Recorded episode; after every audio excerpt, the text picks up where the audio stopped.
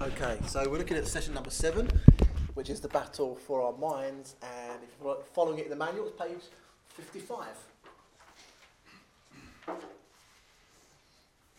Although I think just 55 gives a brief intro, and 56 is where we'll start. So the battle is real. As we've explained, as well as being up against the world, as well as being up against the flesh, we have this enemy, the devil. But the good news is that Jesus came for the very purpose of destroying the works of the devil. Uh, 1 John 3, verse 8. The Western worldview, we're talking about um, worldviews, weren't we, earlier in the course, as we said, tends to dismiss the spiritual aspect of life, um, or at least uh, regard it as redundant. But there is a constant theme through the pages of the Bible that there is this battle it's between the kingdom of light and the kingdom of darkness. It's between the spirit of truth and the father of lies, which um, is one of the descriptions Jesus uses for Satan. It's between Christ and the anti-Christ. It's between good and evil. It's there. It's the biblical view. And as Christians, of course, we're not immune to this battle. And if we thought we were, then we're like um, you know an ostrich with our head in the sand. And of course, it leaves a big target uh, for uh, you know, a bullseye, shall we say, for, for the enemy to target. Um, we're in the battle, whether we like it or not, whether we feel like it or not. We talk about the armour of God, Ephesians 6, and of course, the armour of God is for Christians. It's not for unbelievers, it's for us as Christians because we need it. Paul tells us in Ephesians 6, verse 10, in fact, that we're not fighting flesh and blood. In other words, we're not fighting against people, even though sometimes the things that people say can hurt us, you know, and feel like the, the attack. No, we're fighting against spiritual forces of evil in heavenly realms. That's the explicit battle we're up against, Ephesians 6:10 as I say. So, if we don't understand that we're in a battle or how it works, what will probably happen to us as Christians is we become a casualty and we become neutralized, if you like, in our walk with the Lord. So, a little bit about Satan we've got here. There was a time, of course, when Adam and Eve, having been made in the image of God, ruled the world. Adam and Eve were given that responsibility to rule and reign over all of that creation. So that's why, therefore, I guess, the devil was seen originally as a snake. He had to crawl, he had to be submissive to Adam and Eve because they ruled the world. But what happened when Adam and Eve sinned was they handed, in effect, the right to rule the world over to Satan.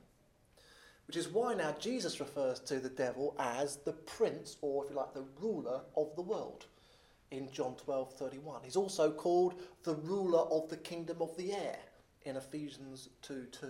And we're told that the whole world lies in his, Satan's power in 1 John 5 19. But Satan is not like God. Again, we could often be fooled into thinking that there is the supernatural and the natural, and that's how to divvy up everything that's real. But the Bible says no, you divide reality between the creator and the created.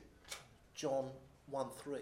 And like us, Satan is a created being, whereas God is the creator.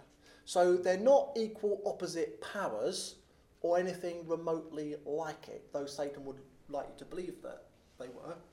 In fact, to compare Satan to God is like comparing an ant to an atom bomb. I mean, you just can't. There's just no comparison. The second thing we need to understand about Satan is he can only be in one place at one time because he's a created being like you and me. So it's very unlikely that in our lifetime we will ever meet face to face in the spiritual atmosphere around us Satan himself because he's not omnipresent. But he does, of course, have a whole hierarchy of evil spirits, fallen angels, powers, and authorities that are in his domain, and he uses them to influence us if he can. Number three, we need to learn that Satan's power and authority do not even begin to compare with God's power and authority. At the cross, what we're told in Colossians 2 uh, 15 is that Jesus completely disarmed Satan. And that now Christ Jesus is seated at the right hand of the Father, the place of ultimate power and authority over the entire cosmos and universe. He's actually described as being seated far above, not just a little bit above, but far above all other powers, all other authorities. That is where Christ is. In fact, Satan is completely under God's control. Jude 1, verse 6. And he can only operate within the boundaries that God sets and determines. The fourth thing we need to learn about Satan is he doesn't know everything. He's not that clever. Occult practices, all of them probably try and predict what's going on in people's minds or try and predict the future. But the fact is, the demons and the devil don't know either of those things very well, if at all. It's because, again, the devil is created like we are. And so he's not like God, and therefore he cannot read your mind. He cannot look into your thought life. Which is why, when you read through the Bible, any interaction between humans and demons, and for that matter also, any interaction between humans and angels, is always done out loud. It's always vocalized, it's got a volume. Uh, here's an example. In Daniel 2, King Nebuchadnezzar at the time had this disturbing dream. And as he normally did, he consulted his sorcerers, his Chaldean sorcerers, to try and interpret it. But rather than telling them the dream and asking them for the interpretation, he said, you, you must also tell me what was in my dream. I'm not going to tell you, and then tell me what it meant. And they couldn't do it. Why couldn't they do it? Because their demons they consulted can't do that. They can't look into your mind. They can't see what you're dreaming. They can't understand what's going on in your thoughts. Now, similarly, it's interesting, you never hear of a psychic winning the lottery. You don't, do you? They don't know the future. They don't know what's going to happen. Satan, though, can put thoughts into your mind. He's observed, as I said before, how you've behaved over the years, and he can often make a pretty good guess at what you're thinking by the way you're behaving and what you're saying. He knows what's on your mind by proxy, by guesswork but sometimes he gets it about right from that evidence. And sometimes he, he can guess what you're thinking because he may have given you the thought in the first place. And if he sees evidence you responded to it, he can, yeah, he's got it. So, how does Satan work? Well, firstly, to point out that Satan works through this organized network of fallen angels. Um, Ephesians 6, verse 12, describes it like this rulers, authorities, powers, spiritual forces of evil in the heavenly realms. All different types and levels, if you like, of evil spirit. The Bible doesn't really tell us much more about how all that works, how the hierarchy works, what the types are, what the varieties are all about. And I guess it's because we don't need to know. So let's just leave it at that. If, if we needed to know, I'm sure God would have told us. The second thing we need to work, understand about how he works is, as I said before, he puts thoughts into our minds. In 1 Timothy 4, it says, The Spirit clearly says that in latter times some will abandon the faith and follow deceiving spirits and things taught by demons. So they can obviously put thoughts into people's minds and influence them that way. So how does that work? Well, we've got through a few biblical examples here. I think they're in your booklets. Uh, firstly, from 1 Chronicles 21, it says that Satan rose up against Israel, the nation of Israel, and incited David, that's King David over Israel, to take a census of Israel. Now, what's wrong, you might ask, with knowing how big an army you've got, how many fighting men are in your kingdom? Well, even the captain of the guard at the time, a guy called Joab, worked it out. He said, This is a problem. Why do you want to do this, my lord? He said to the king. Why should you bring guilt on Israel? What was wrong was that this was a temptation that the devil had planted, that David had fallen for, to put his confidence in his own resources, not to put his trust in God, which he should have done. And David fell for this temptation because he was deceived in thinking it was his idea. But the word of God clearly says it was Satan that rose up and incited David to have this thought. See, that's how it works. In John 13, another example, this is at the, the, the Last Supper, if you like, before Jesus was arrested. The evening meal was being served, and the devil had already prompted Judas Iscariot. Uh, Judas, a name synonymous, infamous with betrayal, the son of Simon to betray Jesus. Now, what happened here? The thought came to Judas from the devil. The Bible's told us this. The devil prompted Judas Iscariot to have this plan and act it out, and he fell for it. And of course, what we, we find is when Judas, Judas realized what he'd done, he was mortified uh, at the consequences of his actions and went and hanged himself. Uh, another example, this is in the, in the church age, Acts chapter 5. Peter said, Ananias, how is it that Satan has so filled your heart that you have lied to the Holy Spirit and have kept for yourself some of the money you received for the land? See, again, Ananias probably thought it was his idea. Oh, uh, yeah, I'll pretend I'm giving all the money from this land to the kind of church and the apostles and for God's purposes, but actually I'm going to keep some for myself and not tell anyone about it. It's a lie. But it came, the Bible says quite clearly, from Satan giving him that thought in his heart. And it had terrible consequences. If you don't know the story, look it up. Um, but God certainly sent a very powerful message to the early church and to the church forever, really, that He doesn't want the devil uh, to get us to compromise the truth and to have a measure of control over us. Satan puts thoughts in our minds. Okay, that's the theme there. It's not hard to imagine, therefore, that at times he can make those thoughts feel like there are our thoughts. So we might say, I feel useless, I can't do it, I'm ugly, I'm a nobody, but actually the original thought was from him. You're nobody, you're useless, you're ugly. And we articulate that as our own thought. That's how it works. Uh, another way that Satan uh, influences us uh, or works is through temptation, accusation, and deception. These are the three strategies that he regularly employs on us. Imagine, if you like, your Christian life as a race, probably more like a marathon, like, you know, Mo Farah through London back in April. Is that where he fell over or he came ninth? Anyway, it doesn't matter.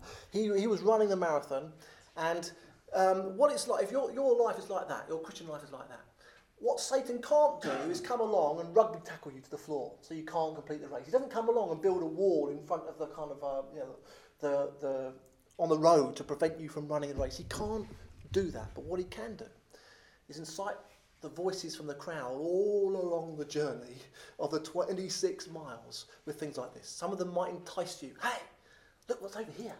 Come this way. Look, come and get this. It will make you feel better. You'll do better by coming this way. Some will shout accusations. You're a failure. You're useless. You're a useless Christian. You can't do it. You may as well sit down and give up. Some will uh, just tell you, you know, bald-faced lies, really, to deceive you. Um, excuse me, the race isn't that way, it's actually this way. You come down this way. It's better. Come this way. That's not the right way. The, the finishing line is just round the corner, over here. And Satan is trying to get us to into sin or into these negative thought patterns. I'm no good. I'll never be able to do this. He's trying to deceive us in the ways that we think. I can sort it out on my own. I can do the what I want here. And what happens in this race is defeated Christians believe these lies, they sit down, and that's the end of their race. Stagnant Christians argue with the thoughts but no, make no real progress. But victorious Christians, they don't pay attention to those voices. And actually, the more they run on, the more the voices disappear in the background. They take every thought captive, as we've been talking about. They make it obedient to Christ. They keep running towards the line and they finish the race. So the question is, well, are we, am I experiencing this battle for the mind? Well, we could ask ourselves, I guess, three simple questions to kind of work it out. The first one would be, put your hand up if you've experienced some form of temptation over the last week. Could be to flirt, could be to look at this, look at that, eat too much, become jealous, become angry, whatever it might be. That might be most hands. Put your hand up again if you've struggled with accusation this week. I'm no good, I won't ever do anything. I'm not really loved by God. Maybe one or two of us will put our hands up to that. But have you ever been have you been deceived in this last week? Maybe. You wouldn't know That, absolutely, which is why none of us put our hands up. You've, you've worked out my little kind of game there. that's right. You're feeling a bit nervous. Oh, I don't, I don't know. I would have might have fell that. yeah, that's right. yeah. Good point. You got it. Um, number four here. Get uh, by getting footholds in our lives through sin. That's another way in which Satan works. Uh, for example, Ephesians 4 tells us if we don't deal with anger quickly, you give the devil a foothold in your life. And the word there, topos, I'm not a Greek scholar, but that might be how it's pronounced, means a place. You give a place in your life, uh, if it's not dealt with properly, for the devil. Um, Paul said, I've forgiven in the sight of Christ for your sake, in order that Satan might not outwit us. So he was saying, Look, I've forgiven whoever has sinned against somebody else, um, in order that Satan might not outwit us, so that we're not unaware of his schemes. And one of the greatest access points uh, for Satan gaining a foothold in our life is through the sin of unforgiveness, which is, I know, a theme we've already looked at. Because you see, if Satan can get us into a sin, he can gain a point of influence in our lives. You know, sometimes we imagine that the demonic is something very dramatic, but actually, more often than not, it's primarily a battle for the mind. And it's not so demonstrative, maybe, as we make it out to be. He wants us to be led into immorality, he wants us to be led into division and conflict, he wants us to hit out at ourselves and at other people. He wants us to forget who our real enemy is. And he is our real enemy. Uh, just a little section here, top of page 59, about our relationship as Christians um, with demons and the demonic. Just to com- just provide complete assurance for you, as Christians, we cannot be uh, possessed by a demon. We cannot be controlled completely by a demon. That is impossible, because at the centre of your being, through the you know the uh, the spirit of life that's come into you, your spirit is connected to God's spirit, and that's that's a done deal. That is there. Satan can't have you back. He can never own you again because Christ has bought you and purchased you, and you're his because of the blood of Jesus. So that's that's a done deal. You can't be possessed. You can't be taken back. You can't be owned again. Whatever you do, whatever you might think, by Satan. But if we fall for say the, the temptations, accusations, and the uh, um, deceptions of Satan, what he can do is gain a degree of influence in our lives and in our minds. Uh, just for example, when we, when we hear about what Satan does to unbelievers in 2 Corinthians 4, it says that Satan has blinded their minds, completely blinded them to the truth. And I think in some similar way, even for us as believers, he can blind sections of us and our mind to the truth. And we find it difficult to see or connect with the truth in a meaningful way. Now, of course, the good news of this while we're here is we believe that footholds like that can be overcome in Christ. And again, we're going to cover that in the Steps to Freedom on, on that 8th of June afternoon. Uh, the last section here really is looking at our defence. Um, and just by way of introduction, a little story here, a bit of history. I'm not a massive historian, but the, the older I get, the more interested I am in history. Maybe it's because I've got more of it my own. Um, but anyway, uh, the charge of the Light Brigade I heard a little bit about. I, I heard that phrase, the charge of the Light Brigade, yeah, famous British um, disaster in battle. It's important that us British talk about our disasters because we have many of them. Um, and the, yeah, and I discovered what the charge of the Light Brigade was all about. And actually, it's relative. It kind of connects with a bit of um, geography that's going on at the moment. So, 25th of October 1855, the British, the French, and the Turkish allies were fighting against the Russians in Crimea. And the British Light Cavalry Brigade were ordered into the Battle of Balaclava. I thought balaclava was what you wore. Anyway, when you're robbing a bank. But anyway. Um, now, why were they called the Light Brigade? They were called the Light Brigade, I learned, because they had very little armour. And the, the purpose of that was enable them to move very quickly and swiftly on horseback.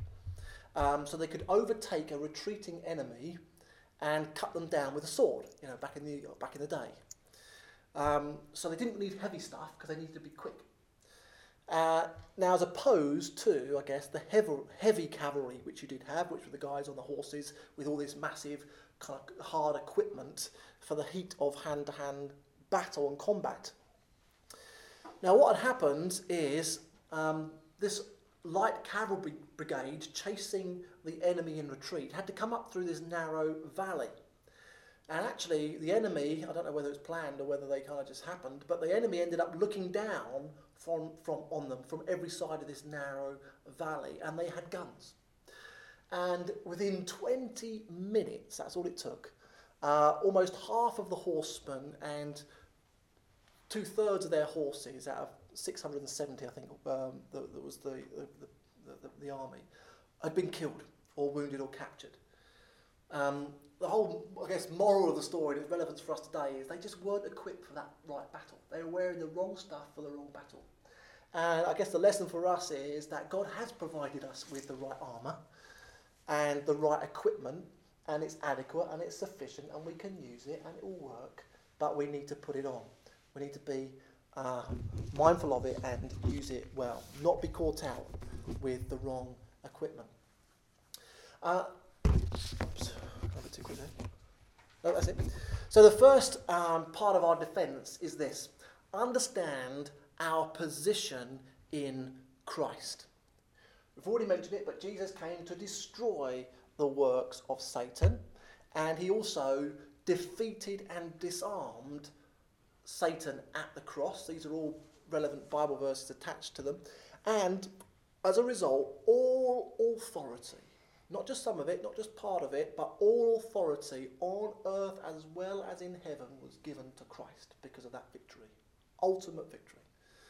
Now, in Ephesians 1 19 to 22, it also tells us that as a result of this, Jesus is now seated at the right hand of God in that ultimate seat of power and authority. So we've already mentioned this, I think, in the previous session tonight. Far above, not just a little bit above, far above all power and authority and dominion. And all things have been placed under the feet of Jesus. And now Jesus is the head over absolutely everything. That is a spiritual reality right now. But Ephesians 2 6 tells us something else about this reality. Uh, relates to us it says, and God raised us up with Christ and seated us with him in the heavenly realms in Christ mm. Jesus. I mean, this is the verse that for me over this tonight is just the one that struck me the most powerfully. That God has raised us up with Christ, seated us with him in that position of ultimate authority and power in the heavenly realms in Christ Jesus. Oh, I thought I was down on earth. Well, we are down on earth, but in the spirit realm, that's where we are. That is our position in Christ, and we need to understand that. And that will help us in our defense.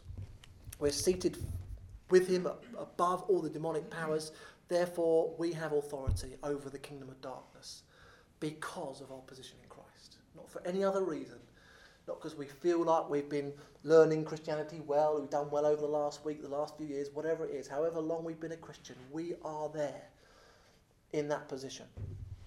And we're told, Ephesians 6:10, that we have access to God's mighty power. It says at the end there of Ephesians 6, finally be strong in the Lord and in his mighty power. Why does Paul tell us to be, and finally, be strong in the Lord and in his mighty power? Because we can be strong. Because we can have his mighty power at work in our lives. He's not leading us up the garden path here. He's not telling us to aim for something that's out of our reach. We have God's mighty power as long as we're filled by the Holy Spirit.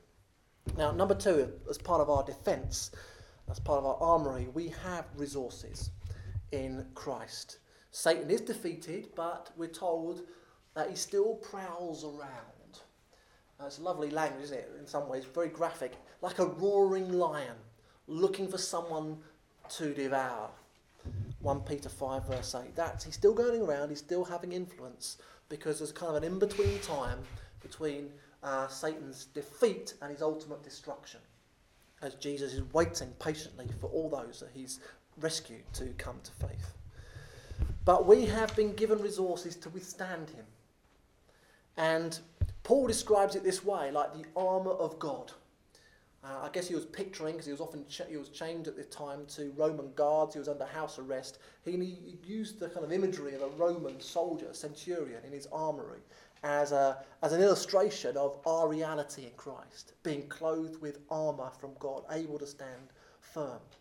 And just to pull out three of the bits of equipment he refers to, but there is a list of six there. I will encourage you, if you want to read any section of Scripture, go to Ephesians 6. It's just so encouraging. Three of them are the belt of truth. And the belt of truth stands against the devil's deception. He also tells us to put on the breastplate of righteousness which helps us take our stand against Satan's accusations.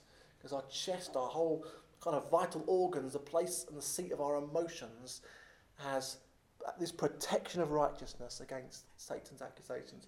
and another one, we're to, told to take up and put up the shield of faith. Why do we do that? Well, it enables us to take our stand against Satan's assault on our minds.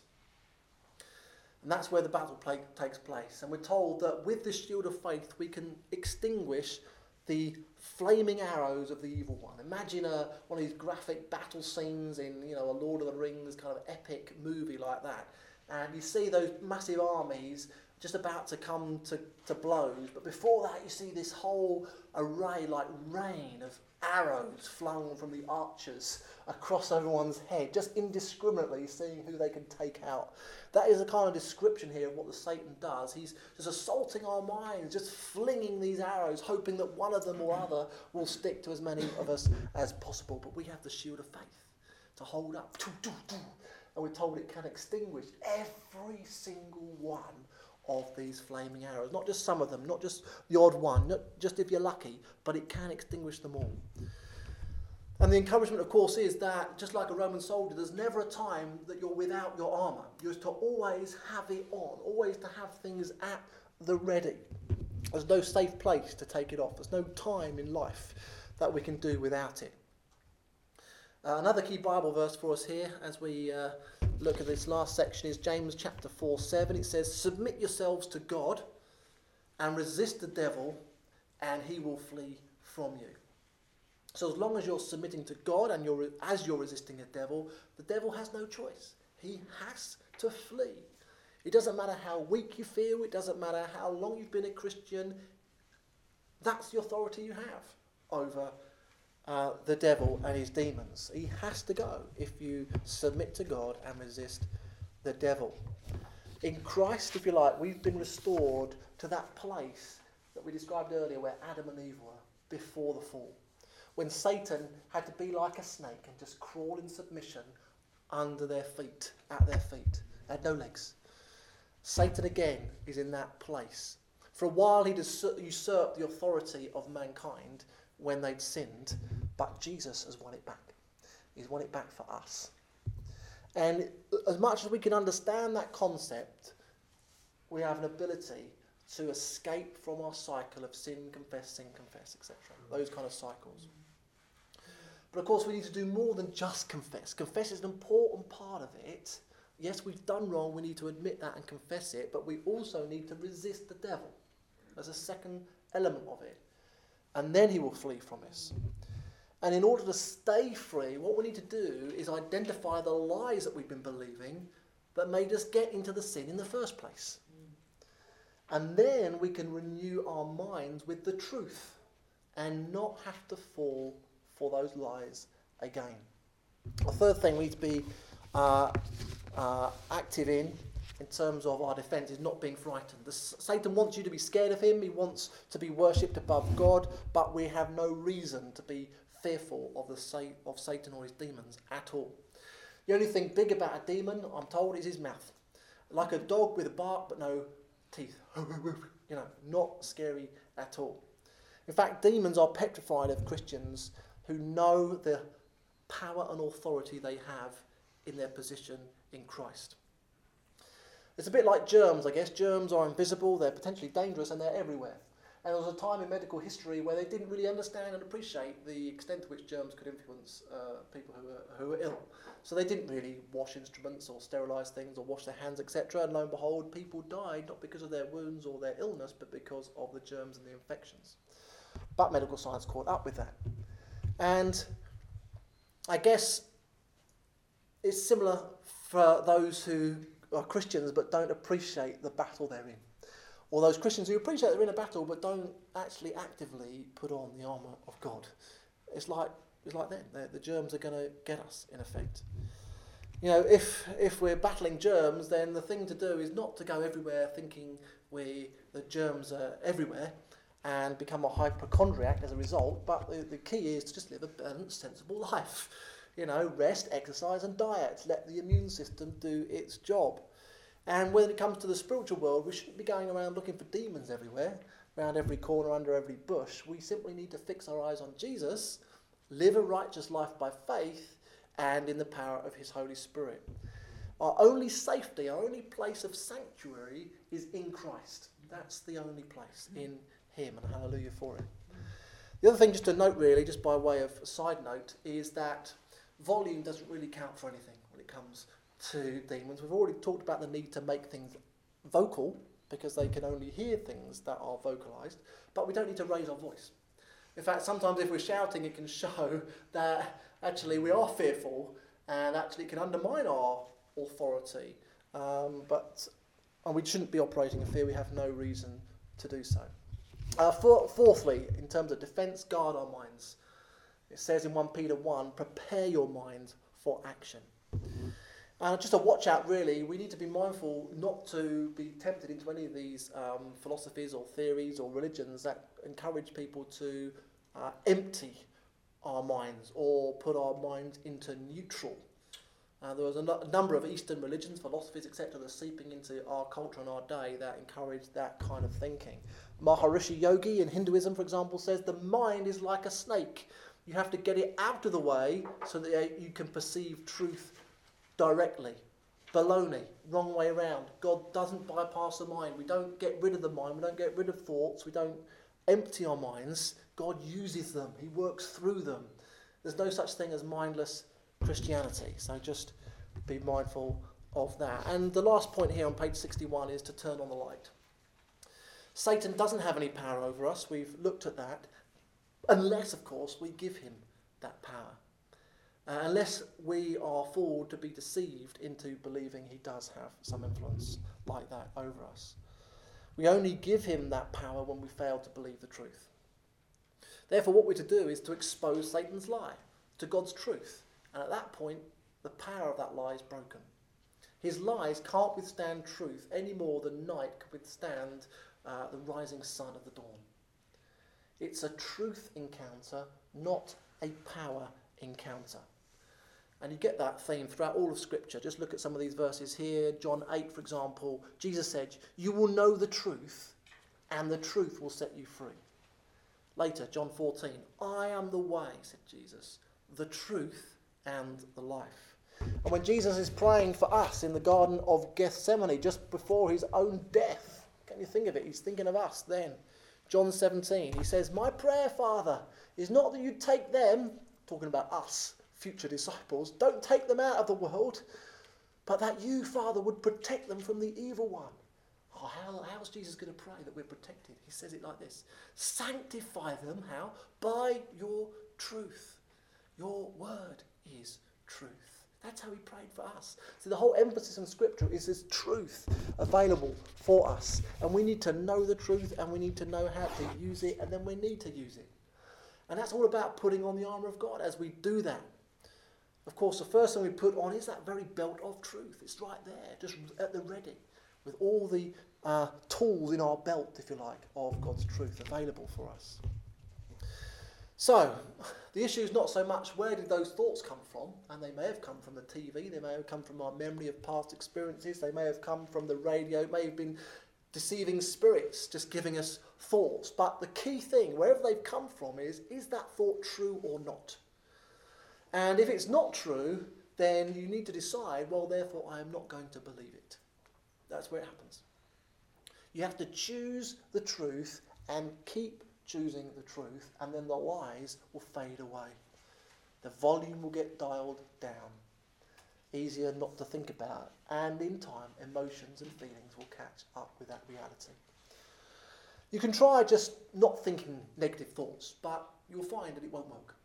Trying not to think negatively is not a solution. If you're in a dark room, for example, you want to see, what you don't do is shoo the darkness away. Off you go. What you do is you turn the lights on, like we did earlier, so we could see. Um, Christians aren't called to dispel the darkness, but they're instructed to turn on the light.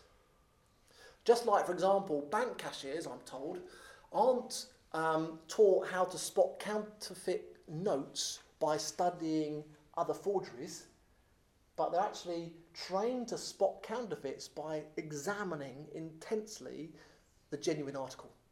So they know the real deal. Then they're able to spot what's a mm. forgery, what's a counterfeit. And it's the same with us. We need to acquaint ourselves intimately with the truth and then use it daily. We don't want to get obsessed about demons. Um, that's letting Satan set the agenda. But the right approach is to choose the truth and to fill our minds with that truth. Just to end with this uh, bit of scripture in Philippians 4 6 to 8, Paul instructs us to do just that very eloquently. He says, Finally, brothers, sisters, whatever is true, whatever is noble, whatever is right, whatever is pure, whatever is lovely, whatever is admirable, if anything is excellent or praiseworthy, think about such things. Think about it. So, um, you know, a bit of homework. I like to set you a bit of homework. You'll, you'll see even in these chapters, they give you a little section right at the very end, a little quick sentence. Well, for these two sessions, you'll see them on page 54, page 62. You might want to just earmark them. The homework that they encourage you to do is to meditate. And they've given you a list of scriptures to meditate on there is a Christian form of meditation. It isn't about emptying your mind or kind of taking your mind out of yourself and perceiving truth correctly. It's filling your mind with truth. So meditation is just kind of reading it, letting it go in, soaking it, think it, dwell on it, just imagine it, smell it, taste it, whatever you do, just kind of mull over it and suck it dry for all it's worth. So I encourage you to look at those particular verses. All right, thank you so much. We're ahead of schedule, so there you go. Got an early night.